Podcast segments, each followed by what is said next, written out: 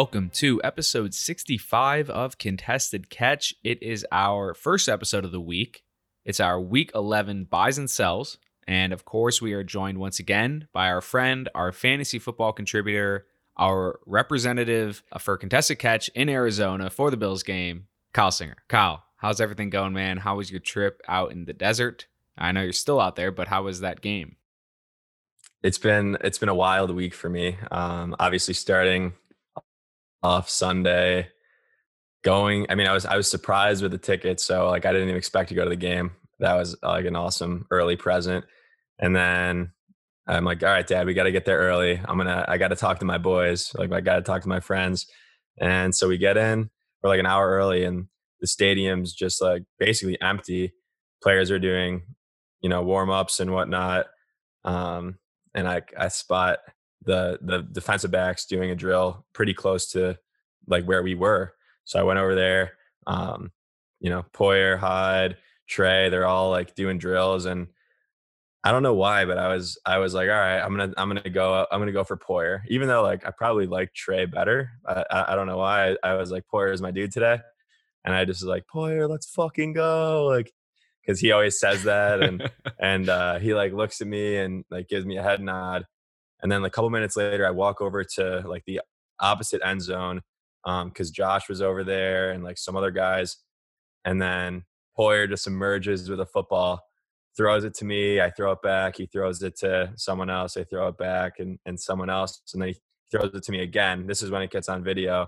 I throw it back to him, throws it to someone else, throws it back to me, and lets me keep it. And I was fucking pumped. It was it was mad sick. He like waved me off and he's like, just keep it. And I was pumped. I looked like a little boy. That that video is so cool. Um, you obviously tweeted it, Kyle. Obviously, if you guys don't know, Kyle is on Twitter at cc underscore k sing. Uh, I retweeted it as well. That was just really cool to see you out there. Um, couldn't believe it. that was you. You have a mask on, so we couldn't.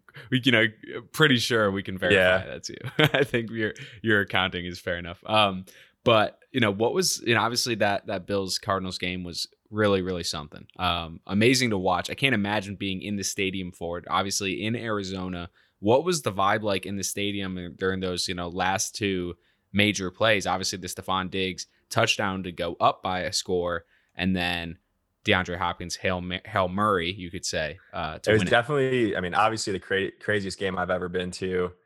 Uh, just as a football fan alone, outside of obviously me being a Bills fan, it was it was the best game I've ever seen. Um, and then, you know, since I'm a Bills fan, it was easily the hardest, hardest loss I've ever seen, definitely in person, potentially ever. Um, but yeah, so like, you know, limited seating. I think there's 12,000 people there. It was like relatively quiet at first. And then, you know, as the game progressed, it just got louder and louder because the Cardinals started to come back in the second half and you could feel their energy. Um, we drive down the field, you know, Josh Cole Beasley killed it all game, but we drive down the field and Josh throws that strike to uh, Diggs in the corner of the end zone with like 34 seconds left. Um, and my dad and I are surrounded by Cardinals fans. We just erupt. I, I pick them up and like we're just going crazy. And you know, I, we we weren't like being like dicks to the people around us. We weren't like rubbing in their face or any, anything like that. But you know, we were loud and so I'm like, all right, we got this. My dad's like, there's too much time. You know, they're gonna drive down. He literally called it, of course. And you know, 10 seconds left. Murray just scrambles. Mario Addison can't keep him contained. Pissed about that. No one, no one uh, jams hop up at the line and in triple coverage against our three best, you know, three of the best, probably the three best defensive backs you could go up against on a single team and Hop makes, you know, one of the greatest catches ever. And of course, like my dad and I are in the background of like all the footage. So we've been on like ESPN just in the in the little in the background of that catch, and we'll probably go down in history. It's funny. I'll send you the picture. I yeah, you got to send me that. I've not seen that. That's crazy. Um, you know, obviously incredible play by by Hopkins. Um, what what can you do really? That's that's what I kind of said after that moment. Um, glad that you were able to be there, Kyle. That was that's quite a nice gift. Um, and we're you know happy to have you there and uh, representing Bills Mafia. Let's get into it, man. Let's start talking wide receiver buys and sells. We'll start with the buys, obviously. And you know this this first guy is someone I think uh, everyone probably has on their radar. I think there are mixed feelings about this player. I know I have mixed feelings about this player, and so obviously we'll start with Cooper Kupp. Yeah, so I think we brought up Cooper Kupp a couple times, maybe like once or twice, uh, relatively recently. I know I'd talked about him after the 21 target game against the Dolphins, and I was like, all right, this is a hammer spot. He had the he had the bye week. Um, and then since then, he's kind of disappointed. He definitely disappointed me, but I do think he's going to turn it around. He's 14th in rock over the past four weeks um, that he's played. Robert Woods in the same four, he's 74th. So, you know, Kupp is getting all that opportunity. It looks like Josh is stepping up too, but Kupp has been the favorite target. Kupp's got a 27% target share and a 27% air yard share over that span and the Rams have the number one ranked playoff schedule for wide receiver. So it's it's a really easy strength of schedule. Um, it's it's funny though because you know I, I was selling Woods all kind of all season, or at least like recently, but you know I, I mean I, I'm happy with any Rams receivers, but Cooper Kupp is definitely my favorite. I wouldn't say any, but between Kupp and Woods. Um, but I love Kupp. I think he's definitely due for some positive touchdown regression. He only has two touchdowns on the year as opposed to like what he was doing last year. I think he was in the teens. Um, but Kupp also has seven red zone targets this season. And like I said, just two touchdowns and a very literally the easiest schedule for the fantasy playoffs that a wide receiver can get. I think that Cooper Kupp's going to turn it on at the end of the season and he can be potential league winner. And like, you know, he's wide receiver, low end wide receiver two value, maybe high end wide receiver three right now many of you are coming to your trade deadline. He is definitely a guy I'm targeting. You know, it's even better in in the last three weeks. So I, I look at a three week sample typically, and he's eighth in rock, 30% target share, 32% air yard share over the last three weeks. Now he gets uh, you know, a, a, great schedule like you're talking about, Kyle. The one thing that I actually think actually bodes well for Kupp going forward is that he hasn't even been seeing the very potent red zone role that he's that we're used to him seeing with uh with with Jared Goff. I mean, he's only got out of the last three weeks, he's only got two red zone targets, and that's not a lot. I mean, two in three weeks, okay, but you know, no touchdowns. Maybe that's the reason. Um, I think that his opportunity has definitely, definitely come a long way from where all the Rams were at the start of the season. And yeah, you know, you already mentioned Josh Reynolds greater than uh, Robert Woods, but that is that's definitely a theme of, of this Rams team this year. Josh Reynolds has emerged big time recently. He's 25th in rock over the last three weeks, and and Robert Woods isn't even in the top 50. Um, it's really not even close. I mean, Josh Reynolds has more uh, target share. He has significantly higher air yard share, uh, 28%.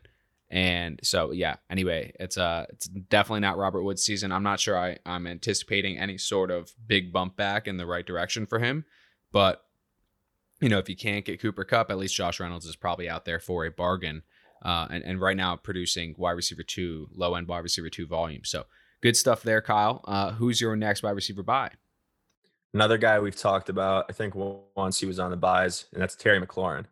He is he's he's starting to get the praises that he deserves. I know you love him. I know uh, Jeff loves him too, but he's 10th in rock over the past four, 25% target share, and a 30 5% air yard share.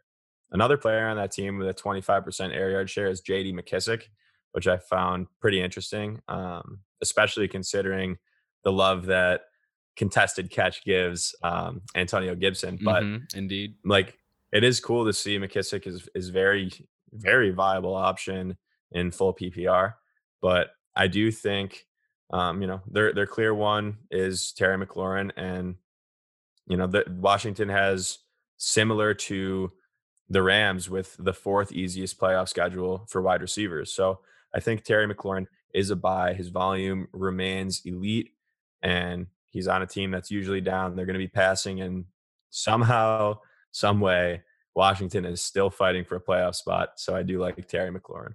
Yeah, you already mentioned I'm a big fan of Terry McLaurin. The only thing that I'll add to this is that um, Alex Smith has just been like a check down artist since he's returned from this injury. He also had that stereotype before the injury, before he even left Kansas City. He just wasn't that aggressive of a player. So the concern is that Alex Smith is so comfortable throwing it underneath that Terry McLaurin isn't going to see some of these uh, high calorie touches down the field or at least targets down the field.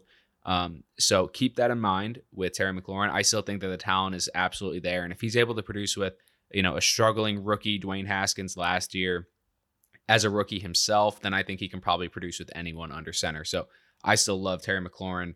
Uh, over the last three weeks, 20th in rock. So he's fallen out of that rock star territory that he had been pretty settled in.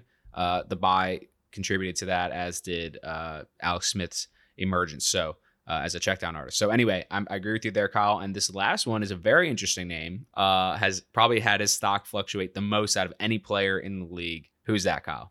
Yeah, it's Antonio Brown. He basically trades like Tesla stock. You can. He's the most volatile guy out there. So Bitcoin, Bitcoin. yeah, Bitcoin. Bitcoin's even better. Um, but yeah, AB is. I would I would say uh, make sure you know what's going on in your league. And I'll, I'll kind of touch on this next, but whether you start playoffs, obviously week 13 or 14 or whatever it may be, but it's good to know that the Bucs do the Bucs and the Panthers do have a week 13 bye. So kind of be careful of that. See if you can take the risk on him. Um, but for me, I'm trying to acquire Antonio Brown in most every league right now. I think I talked about this a while ago. I think he has league winning upside. He's just starting to kind of get back into game shape. We have a very small sample size with him, uh, obviously only two weeks, but in those two weeks, he's 47th in rock. But that includes a game against the Saints, which was like the weirdest game I've ever seen in my life. Just the pretty much the exact opposite of what we expected. No offense from the Bucs. Um, but Antonio Brown, since returning, he leads the Bucs in catches. Um, I mean, he's tied with Mike Evans, but you know he's tied for the lead. So he has already shown that he has developed that rapport with Tom Brady, um, and he has seen the most air yards um, by a pretty good margin since joining the team. So he's getting looked at downfield. We saw last week. Well, I I barely saw this before I left, but uh, Tom Brady missed him on a basically wide open deep ball. Would have been a touchdown. I don't think Tom's very happy about that. So I expect that to change. And then for Antonio Brown, he's got the third easiest strength of schedule for wide receivers in the playoffs. So there's a clear, uh, clear connection between all three of my buys. They all have a very easy fantasy playoff schedule. Um, be careful with Antonio Brown. I'm, I'm, I'm looking to trade bench for him if you can, or you know, it depends what your your flex situation looks like. But I do think he has obviously proven over the years that he has the ability to be the wide receiver one. I don't think he'll be the wide receiver one, but I think he can be a wide receiver one if he if it starts to work out, Tom. Yeah, you know, we're going to talk about Tom Brady some more a little bit later, but I think Antonio Brown is a very intriguing share that you can obviously get the cheapest among any uh, Tampa Bay player, I would say. Maybe he's on, you know, level with Leonard Fournette, but even then, you can probably still get him very cheap because the risk is so high. Uh, if you're going to acquire him, make sure you don't pay, you know, too much. You, you, you know, don't buy off the name value. Recognize that he's a really high upside, high risk player that you might be able to plug in as a flex. Uh, you know, if the volume continues to tick up for him, uh, like you like you said, Kyle, then things bode very well with that schedule. And you know, we know this guy obviously is immensely talented. So I do not disagree at all with that. So let's move on to wide receiver sells. This first one is definitely someone that I, I have some initial pushback on. I'm interested to hear your case. Yeah. So actually, for all three of these guys, it's kind of tough right now. I feel like this is maybe like the most competitive and top heavy that fantasy football has ever been, at least from what I can remember. So it, it is tough to sell like elite players. So I'm I'm not going to say just go ahead and sell Adam Thielen, you know, like he's nothing. Obviously, that's never the goal when you're selling any player. You're trying to sell high. And I think coming off of a two touchdown game last week um, on only four catches is an opportunity to sell high. So he's 38th in rock over the past three weeks, which is after their bye week. Um, and I think you can obviously get elite return for him. He's got the name value. You can kind of sell him on like the target share and the touchdowns that he's been getting, uh, and as well as the schedule, which is very favorable. But it actually is more favorable for Dalvin Cook than it is for Adam Thielen, in my opinion. And then I will admit I was pretty wrong on my Justin Jefferson sell a couple weeks ago. I do think he is he is you know prove me wrong. He's legit. Uh, and I do think he's eating into Adam Thielen more than the boomer bust Diggs role last year. I think he's actually um, receiving a bigger target share than Diggs did, and it is it is definitely eating into Thielen. So I'm not just saying sell Thielen and like you need to sell him. Of course, keep him. If you can upgrade him, though, I definitely would do that. Maybe you can package something and try to get, um, you know, a, a, slightly better wide receiver, an elite one, or or maybe you downgrade a little bit at wide out to like a Diontae Johnson while you can upgrade a running back. I'm always in for upgrading running backs, but kind of see who who in your league is the Adam Thielen truther and and see what you can get for him. Yeah, so my my side of this thing uh, falls in favor of Adam Thielen, and the reason is, uh, well, let me let me rewind a week real quick. So when in the contested catch up last week, uh, in my rock write up section, and the honorable mentions at the last one I talk about, um, I remind everyone we talked about this on episode sixty two. Um, but Thielen and Justin Jefferson are both outside the top thirty in rock at the time of this writing, uh, but they're both uh, they're first and fourth in the biggest underproducers in the last three weeks. So that's obviously week seven through nine, or uh, I'm sorry, eight through 10. No, seven through nine. Um, Dalvin Cook's eruptions cannot be sustained. The passing volume will come back, and when it does, expect it. Expect the talent to do it a rebound in a big way. Both are great buys. So that's what I wrote in the contested catch up last week. And then Adam Thielen comes out with the two touchdown performance. Obviously, the opportunity, the true, the raw volume wasn't there. But this guy we know is a really talented receiver. He's been he's been producing in this offense uh, with Dalvin Cook active, with Kirk Cousin in this in this low uh, pass volume attack for years. So really, I'm not concerned about Adam Thielen's production, even though the volume isn't quite at the level that we were hoping it would be or that it, it had been early in the year. Obviously, Justin Jefferson has emerged way beyond whatever I, I expected him to do as a rookie. Uh, you know, he's he has uh, in the last three weeks he has superior target share, superior air yard share, the good thing is Adam Thielen retains that red zone role. He's got five red zone targets and only those two touchdowns from last night or uh, earlier this week, rather. So, with that said, I still like Adam Thielen as a buy. I think you could try to catch someone trying to sell high on this, still concerned about the lack of volume, because I do see this continuing to bounce back in favor of Adam Thielen. Justin Jefferson, I mean, I'm not even sure if you can buy him at any sort of redu- reduced price right now because his his production has been so good. Uh, he hasn't been an overproducer, I wouldn't say, but at the same time, like I'm not necessarily seeing a lot of meat on the bone for him unless this this uh, passing attack gets a, a, big volume boost, which I'm not necessarily expecting. So, with that said, I, I disagree with you, Kyle. I do like Adam Thielen um, as a buy and not necessarily not as a sell. Uh, so that's my stance on that. Would you rather have Adam Thielen or Michael Thomas? Oh man, I mean Michael Thomas is just such an enigma right now. Yeah. Um, personally, because Jameis Winston looks to be the starting quarterback for maybe the next couple weeks. Like I, I don't even really know. There's just so much in play. I would rather have Adam Thielen because I feel like I know at the very least I'm getting a low end wide receiver too. Uh, I do not know what we're gonna get out of Michael Thomas. I mean, there's a chance that that Jameis Winston is better for Michael Thomas than Drew Brees has been. Uh, that's that's saying a lot because Michael Thomas was obviously what he was in 2019 that was also without with five games without Drew Brees. Um, I don't know. I, I mean, I guess I, I, guess I'd say Thielen because I feel like I have much more certainty about what I'm going to get from him. Um, and if you know, if this was maybe if this was maybe like week two or three or something like that, where I could play the upside game with Michael Thomas, um, then maybe I'd consider it. But i I think I'm to go with Thielen on this one. Fair point. I'll take. I would take uh, Michael Thomas. I think I do think that uh, Jameis Winston is going to help him out. Obviously, he was injured, back from injury, like in a weirdest game where the Saints are up on the Bucs. He gets like you know 50 yards on four catches or something like that, and then the next week, obviously, starting quarterback goes down. Drew Brees is is gone, and now Jameis Winston comes in for the first time with a lot of Taysom Hill. So I think with a full week of practice with Jameis Winston and I don't think Jameis Winston. I mean, I don't think Jameis is going to be anything different than he was last year. And if that's the case, that bodes well for receivers like Michael Thomas. So I will take Michael Thomas rest of season over Adam Thielen. Yeah, the thing that does I don't know, not necessarily complicate things, but you know, if you were taking Jameis Winston off of the Bucs from last year, um, and you know where he threw five thousand yards, thirty touchdowns, thirty picks, you'd say this is going to bode very well for Michael Thomas because he's going to, you know, regardless of the state of the game for for the Saints, uh, Jameis Winston is going to be throwing a lot and throwing in in high leverage situations. If he throws a pick, it doesn't hurt Michael Thomas. He just will get another fifty yard bomb the next play. Um, However, from what we've very small sample, from what we've seen of Jameis Winston so far, he has been much more reserved, not having a lot of time to pass, only 6.3 yards per attempt. That's, you know, only 10 attempts in, in week 10, but I believe that's the lowest he's ever had in a single game. So maybe this is a different player.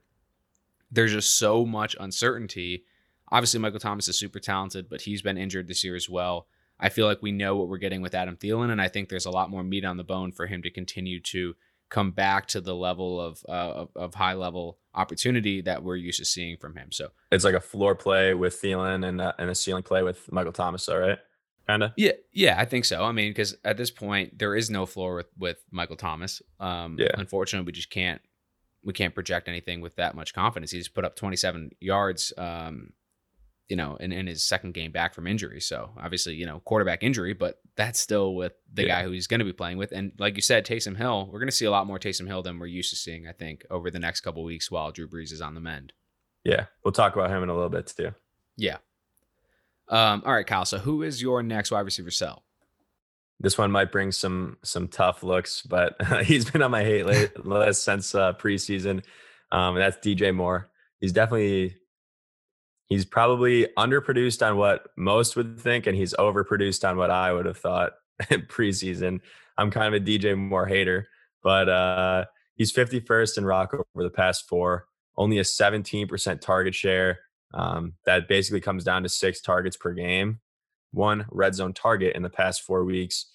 I don't know. I, I kind of expect DJ Moore to get more of the the targets than what we've seen, um, and then obviously I'll continue to bring this up, which is the week 13 bye. So whether that's your last week of regular season or first week of playoffs, usually that's a little late to have a guy. So if you can sell DJ Moore, I think you should. He has a tough playoff schedule, not to mention potentially missing a game in your fantasy playoffs.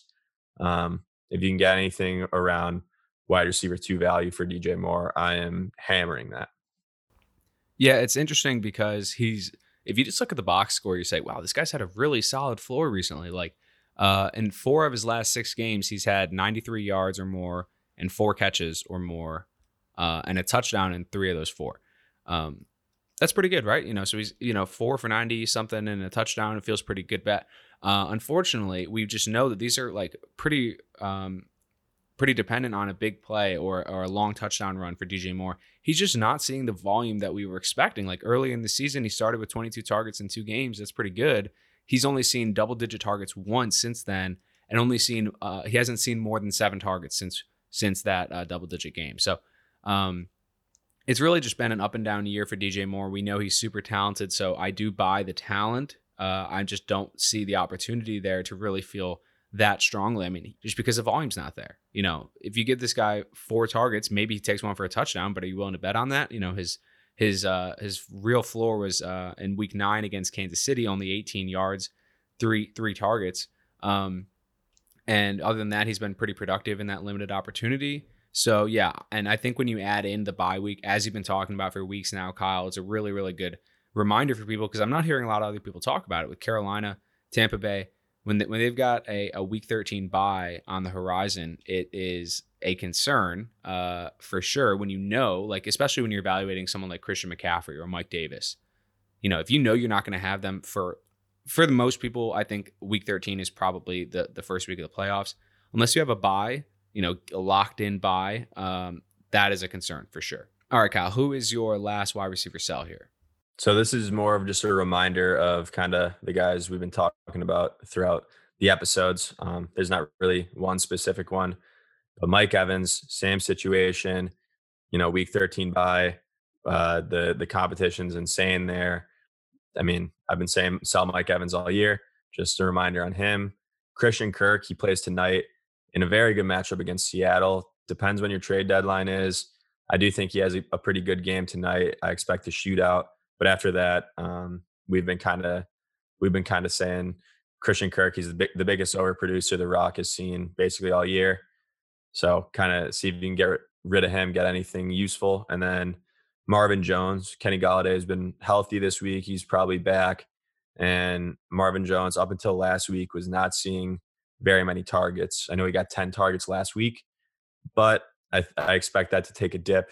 Um, and we'll talk about their schedule in, in a little bit when we talk about running back buys. But I think Marvin Jones coming off of a big week is also a sell high.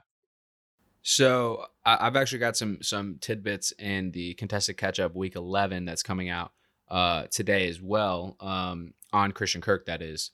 So I'm a little bit more optimistic than I have been in recent weeks, just because the volume is starting to tick up. I mean, he is I think he's 26th in Rock over the last three weeks. Wide receiver two three level volume is starting to come closer in line with with the really high uh, high end wide receiver two ish uh, production that we've been seeing. So it's it's it's trending in the right direction for Christian Kirk. I definitely think you want to play him tonight. This is probably the best week that you have to play him. He had five targets, two touchdowns against the Seahawks uh, in Week Seven, so pretty good spot to play him. But like you said, you know if you can get something good for him, why not? Um, Kyle, real quick before we move on to running backs, so you know, Antonio Brown's a buy, Mike Evans remains a sell. I think there's a lot more than just the schedule and play. But in terms of that week 13 bye that we were talking about with DJ Moore as well, uh, you know, you won't have Antonio Brown for week 13. Is the the appeal for him for you mainly because he's just coming at such a discount relative to the rest of the Tampa Bay skill positions? Or is it that you think that the ceiling is just so high? Yeah, I think it's a it's a mixture of both, really. I think the discount is like you said earlier, he's definitely the cheapest wide receiver of the main three. Um, but I think this wide receiver corps is going to look a lot like the Pittsburgh corps, and that's it's actually basically even. Um, so I, I, do think Antonio Brown, we've seen he's he's been the best wide receiver in the league. He has, you know, ridiculous talent. And he's only getting better and better and into game shape, developing that rapport with Tom Brady, like I can I say. Um, yeah, it's it's mainly the discount and it's just knowing that the upside is there and like yeah, I mean you're not trading you would have to trade more for Mike Evans, you would have to trade more for for Godwin. You can basically trade bench or you know you know something somewhat useful to get Antonio Brown right now and he can outproduce both Godwin and Mike Evans very easily. Okay. Um, let's move on to running back buys now. And the first one uh, is a guy that we talked a lot about on contested catch over the last two years about this guy. Um, unfortunately, has not panned out the way that I thought he was going to. But right now, he's a running back buy for you. And who's that, Kyle? Yep, we talked about David Montgomery like two weeks ago. I got absolutely roasted in my group chats for it, and of course, like he does nothing and then gets a concussion, gets knocked out of the game doesn't play last week and now has a bye week this week. So it's looked brutal. Um, but we knew the bye week was coming. Can't really do anything about the injury.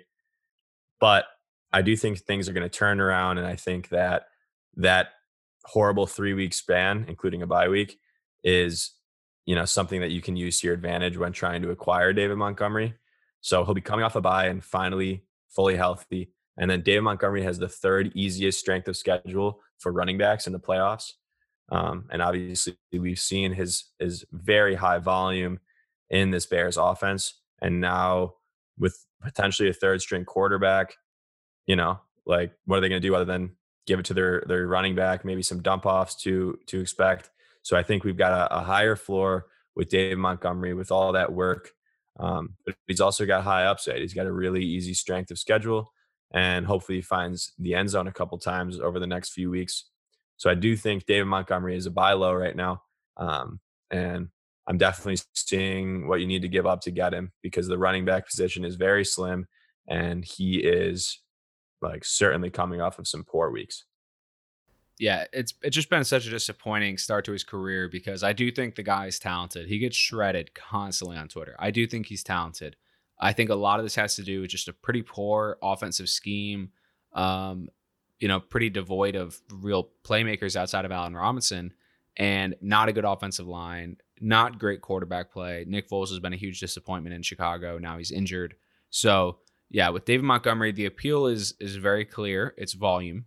Um, in weeks four through eight, which is without Tarik Cohen, uh, David Montgomery did not see any less than 80% of snaps.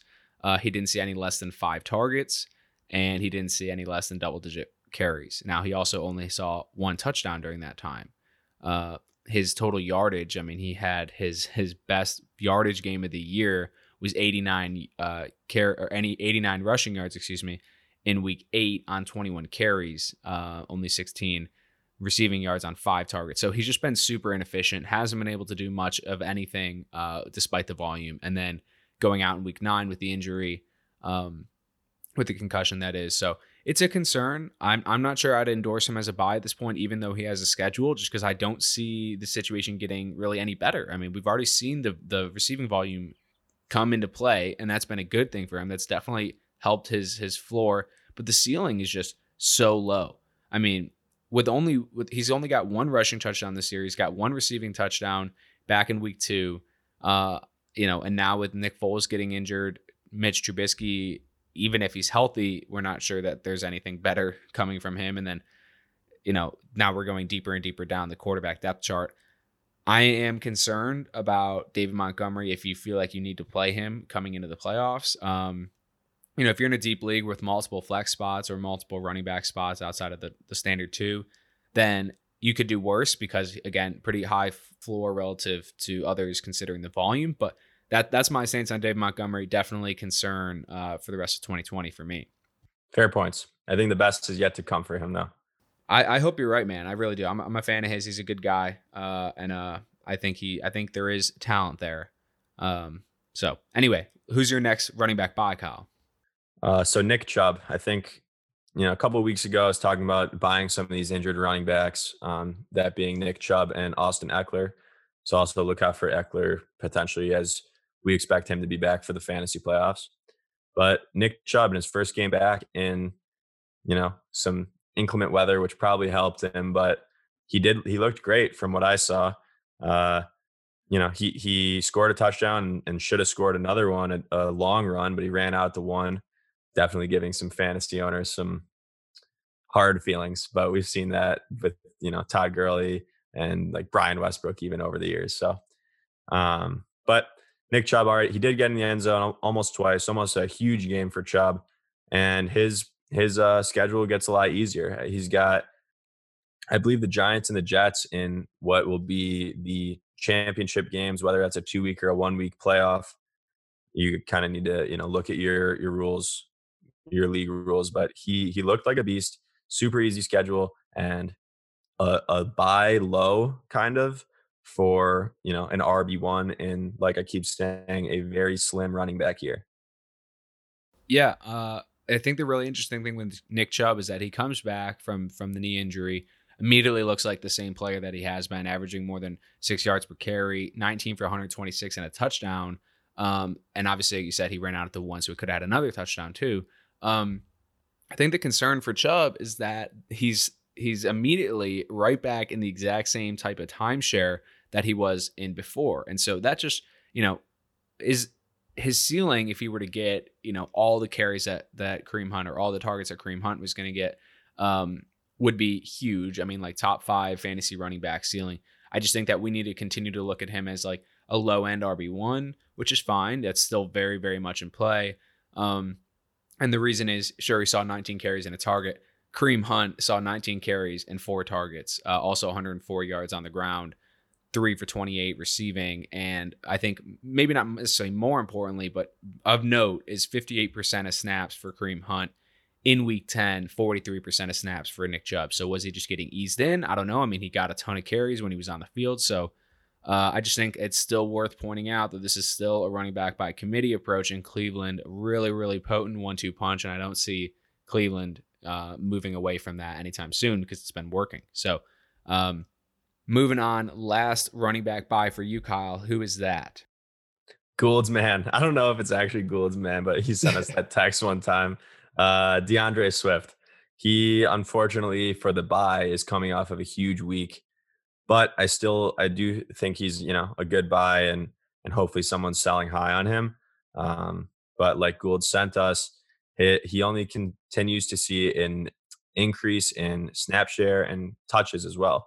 So, you know, he's he's basically you know he's he's like a low end uh, RB two price tag, but I think he's going to be producing at like a high end RB two, potentially low end RB one.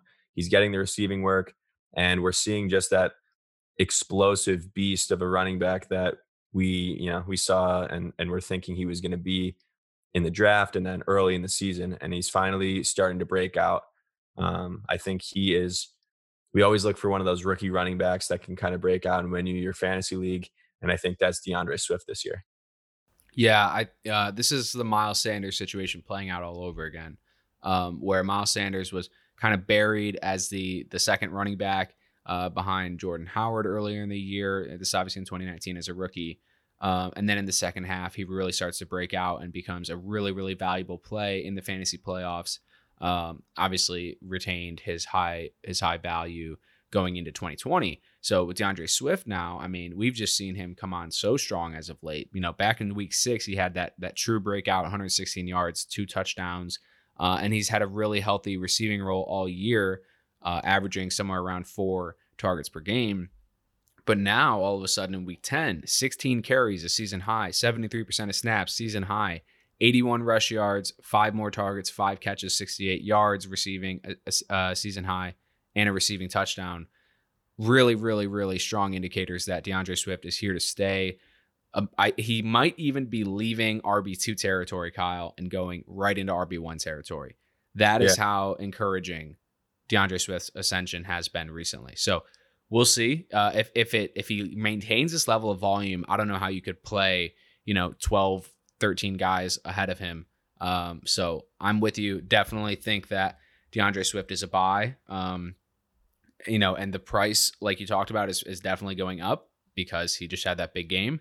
But if you're in a position where maybe you've got great wide receiver depth and maybe someone wants to buy low or you know try to buy low on one of your players uh, D'Andre Swift is a guy that I feel very, very confident rolling out in the fantasy playoffs and the weeks to come. And he plays Carolina in week 11 and Houston in week 12. Those are great matchups as well. So I don't think that the uh, I don't think that the price is going going down anytime soon. Yeah, I agree. And, and like you said, he's got sick matchups over the next two, but also fifth easiest uh, strength of schedule for running backs in the fantasy playoffs as well. So it's basically, you know, it's all all easy matchups the rest of the way for DeAndre Swift. Yep. Good stuff there, Kyle. Um, all right, let's move on to our running back sells here. And who is first up on that list for you? Ronald Jones. So the pattern continues aside from Antonio Brown, and that's being get rid of these week 13 guys and obviously the sell high. So Ronald Jones coming off of a 192 rushing yards and one touchdown game, including that 98 yard rushing touchdown that we saw. Um, so a big game. That's kind of we're not counting on 98 yard rushing touchdowns every week. Um, so yeah, I'm not going to just take it away from him, but obviously it's a completely different outcome without it. Fournette continues to eat into his his rushing work and definitely his passing work. And Ronald Jones, he looks like a, a very good running back in terms of the stat sheet. He's you know it, it's a tough uh, it's a tough position right now. There's really not many good running backs, and Ronald Jones has, you know, he has the technically RB one price tag with him just because of how effective he's been. Uh, so I do think try to sell him and get a real RB one. I don't think Ronald Jones is is a legit RB one.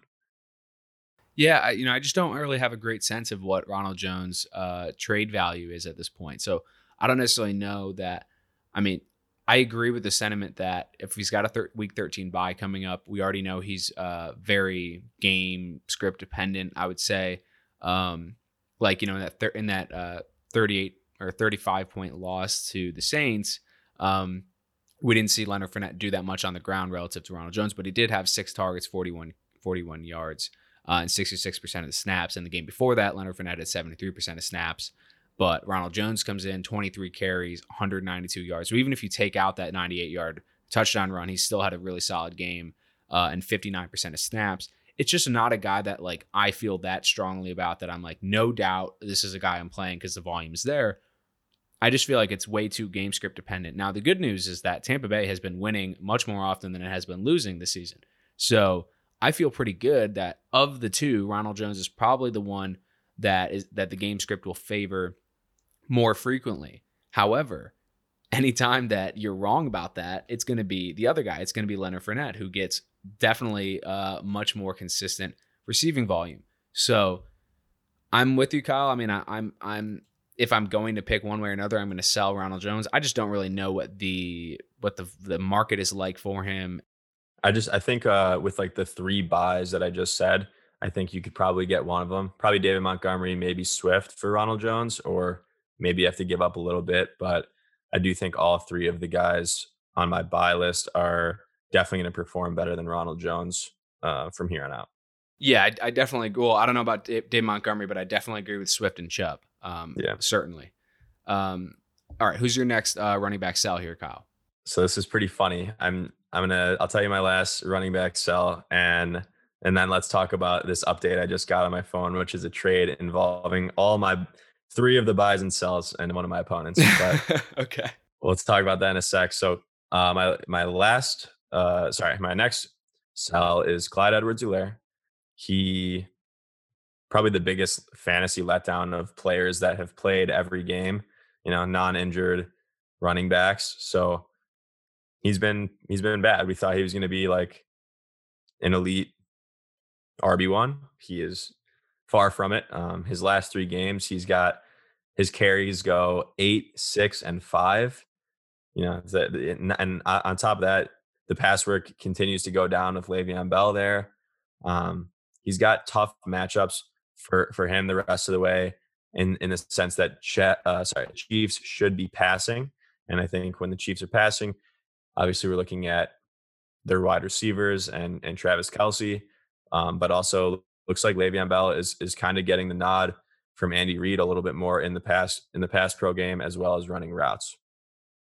Yeah, I mean, I don't think that you can feel confident at all with Clyde Edwards-Helaire as anything more than a flex option at this point. Um, you know, he hasn't seen double digit rushes since Le'Veon Bell has has entered the fold. Um, he's seen 53% of snaps in week seven, then 50% in week eight, now 40% in week nine, and then went on bye. So, will the strategy change for the Chiefs after the bye when they've had a chance to reset and look at things? I mean, maybe, but I think at best right now you're hoping that he is a uh, the slight lead dog in a 50-50 split.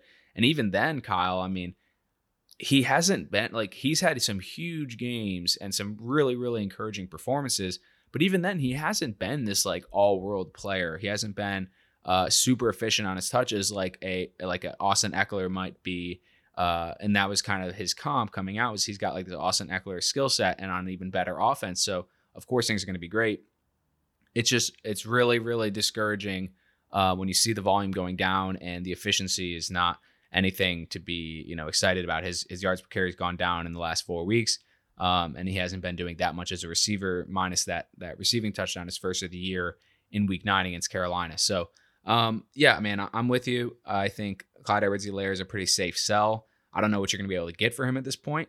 Yeah, definitely do not feel good about uh, Clyde Edwards-Helaire rest of season. I hope I'm wrong. I hope he, he really bounces back and gets back to some of his early season form when he was uh, ripping off chunk gains against light boxes. So we'll see. But let's hear this this trade that just came through your your through your league. Yeah. Uh, so it's literally involving two of my sells, one of my buys, and it's of course my opponent. So one of my best friends that I'm playing, I probably talked to him up there with the most about who I talk football. So he kind of knows my stances. And I'm playing him this week in a pivotal matchup in one of my leagues. I need to beat him.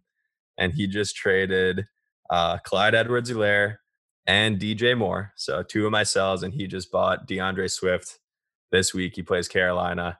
I am not happy about that. It's gonna be it's gonna be tough, but of course that happens. I would do it. I would take the Andre Swift side of that deal. Um, because hopefully I have a wide receiver to plug in behind DJ Moore, and I definitely feel good about the the upgrade from uh from Edwards-Helaire to Swift. So yeah, I don't blame you for being upset about that one, man. That's that's yeah. tough.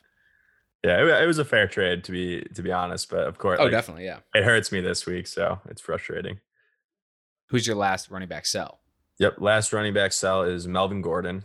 Uh, it's it's very tough out there for really every position, but running backs, tight ends specifically, but really running backs because we kind of we expected more of them to hit, and very few actually are. So Melvin Gordon, he's been you know as bad as it can get in the past three weeks.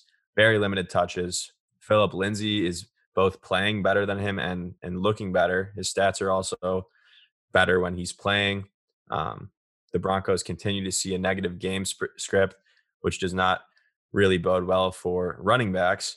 And then, you know, it continues with the tough matchups that they have ahead of them. So I think Melvin Gordon, you know, he's got the name value. He's he is a very talented player, but he is in a committee back right now and on a very bad team. And the pass work is not making up for it in the slightest. So it's tough, but eh, you know, if you can get a better running back somehow, whether that's packaging Melvin Gordon with, you know, a decent wide receiver and trying to sell, then I would try to do it. But always see what you can get for these guys and see if there's anyone that likes that name. Are you seeing this right now? You just get that update. It looks like Tom Pelissero just said it's unlikely that Teddy Bridgewater will start this week against the Lions.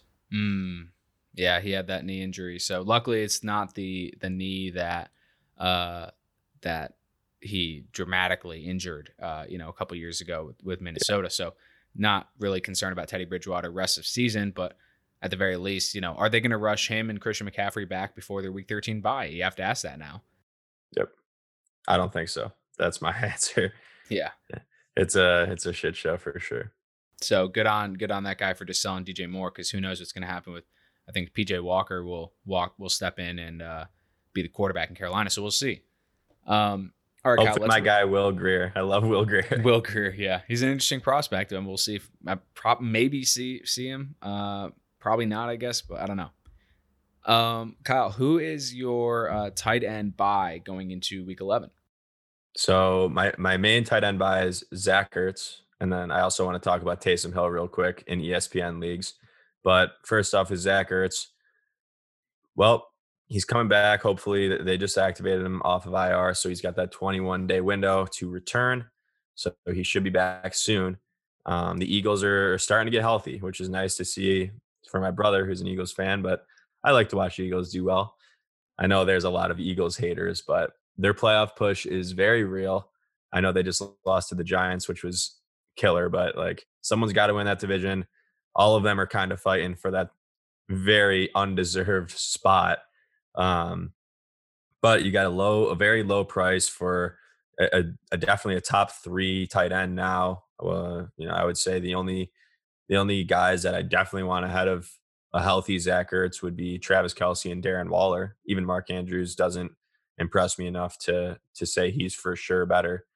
So at you know probably the most slim position in football in fantasy football this year, I do think Zach Ertz is a buy and worth a speculative, well, definitely worth a speculative add if he's not owned. He probably is, but he is worth probably trading for as well. Um, whatever your tight end is, and, and a decent bench guy, I think. Well, I mean, I, I, gotta say, Kyle, I'm I'm definitely on the other side of this from you because I've just been very, very unconvinced by what I've seen from Zach Ertz uh, when he was healthy this year. I think Dallas, Dallas Goedert has looked like the better player overall for two seasons now. I think he's been, I think he's more talented. Um, and I think we even saw, you know, earlier this season without Zach Ertz, or without Dallas Goedert in the lineup once he went down uh, in week three, it was just a major concern that Zach Ertz doesn't look like the same player. Uh, he just doesn't look like uh, he's, he's really low calorie touches, gets a lot of volume, but even with everything else falling apart around him, he still wasn't able to put together really tight end, a top five tight end week. So I was very disappointed from what I with what I saw from Zach Ertz uh, earlier this year, and I'm not that encouraged um, going forward now. I mean, I mean, we, we we're seeing multiple games with, it, I think weeks four and weeks five. You know, San Francisco and Pittsburgh both decent, uh, decent defenses, especially Pittsburgh this year. Um, five targets, nine yards, six targets, six yards, and then he follows it up ten targets, 33 yards, one touchdown all the way back in week one. And that was when Dallas Goedert erupted and looked like the much better player. So I'm definitely not encouraged uh, about Zach Ertz, even if he comes back. Um, you know, he's got, I guess, a pretty decent schedule coming up, but it's nothing that I'm like. There are definitely guys that I think are um, more desirable at the tight end position. I mean, I think also what speaks to it, Kyle, is that Richard Rodgers has like actually been better than Zach Ertz all year. I mean, Richard Rodgers, when he's been in relief, he's actually like been pretty decent. If I were Philadelphia, obviously the the, the contract and the name go with Zach Ertz, but uh, I'd I mean I don't know if I'm playing Madden, I'm probably firing up uh, Richard Ro- Richard Rodgers over Zach Ertz at this point. He, you know, Ertz just you know coming off the ankle injury too. Is he going to be even slower than he was before? I don't know. So I am in big disagreement.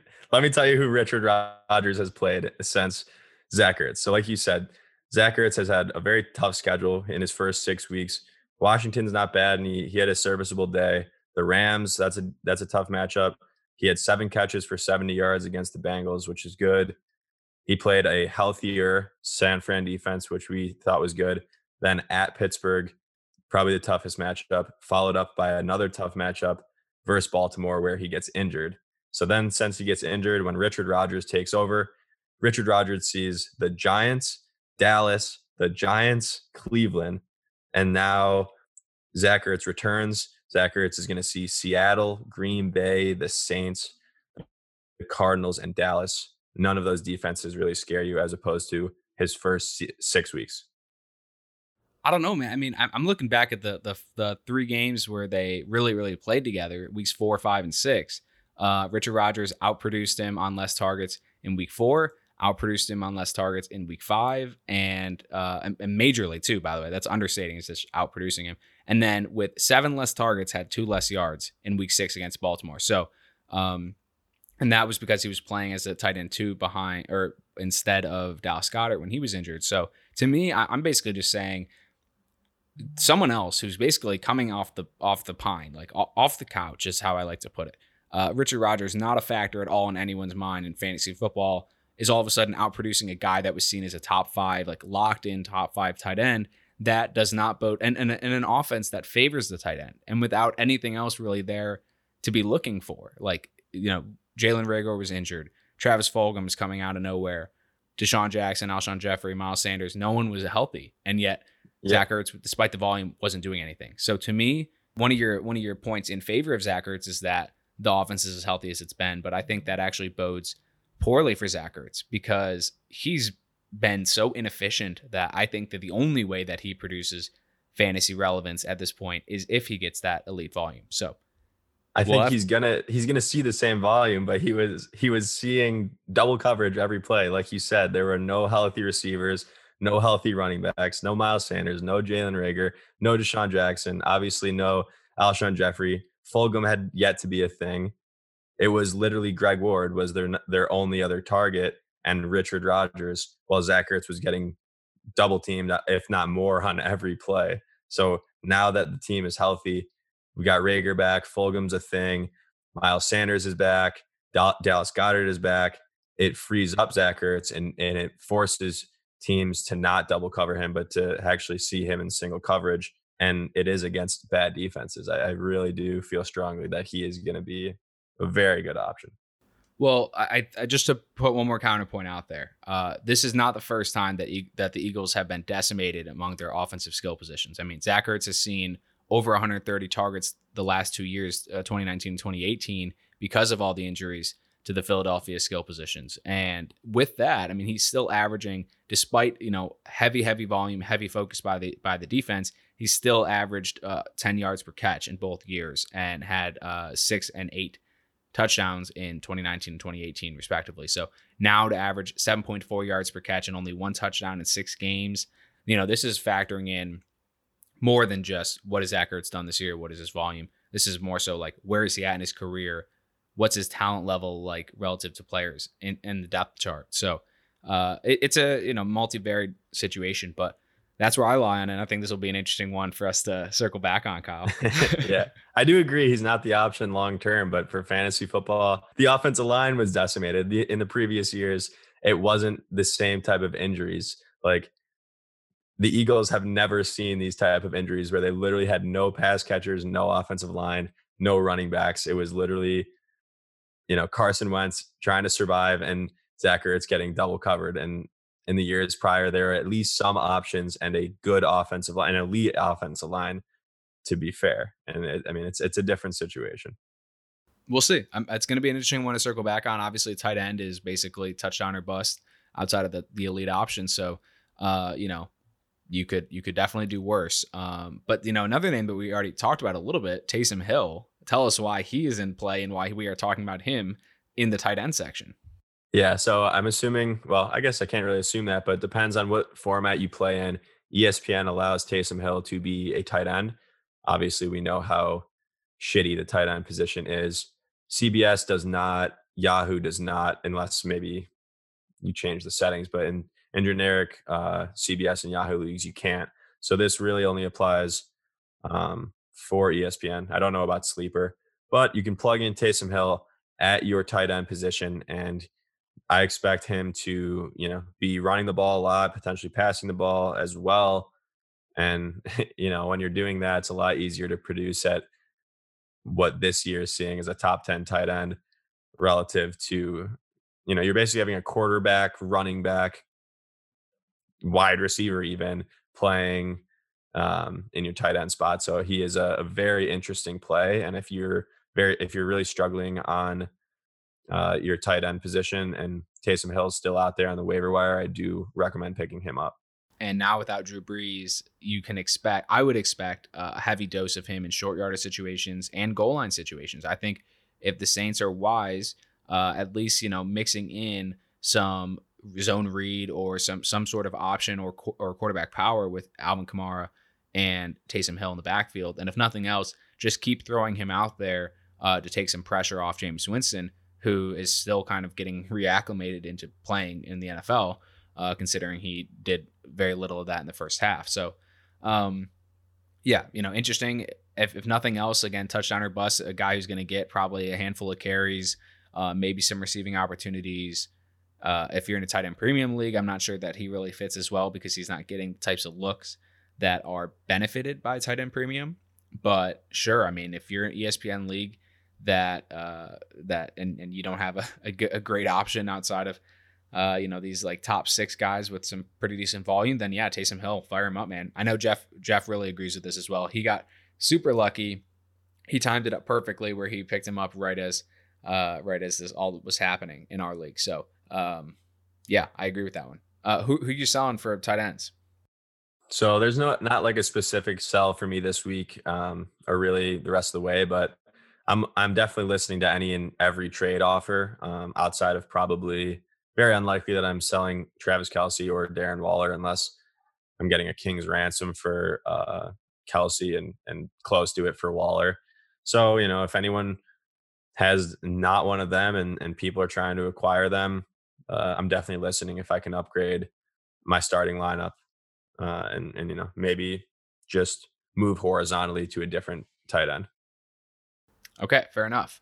Um, moving over to the quarterback position, Kyle. I know we've got a familiar name here uh, among your quarterback buys, and one that we alluded to earlier. So tell us who our quarterback buys are. Yep. So first one's Lamar Jackson. Continue to talk about him as a buy. I. It's funny because I was not a believer in his passing game at all, like all last season. I kind of thought he was like a fluke. And I'm very uh, contrarian to what many would believe. So I got a lot of shit for that last year. And now this year, when people are out on him, I'm kind of in on him. I do think the schedule, um, it gets super easy for him.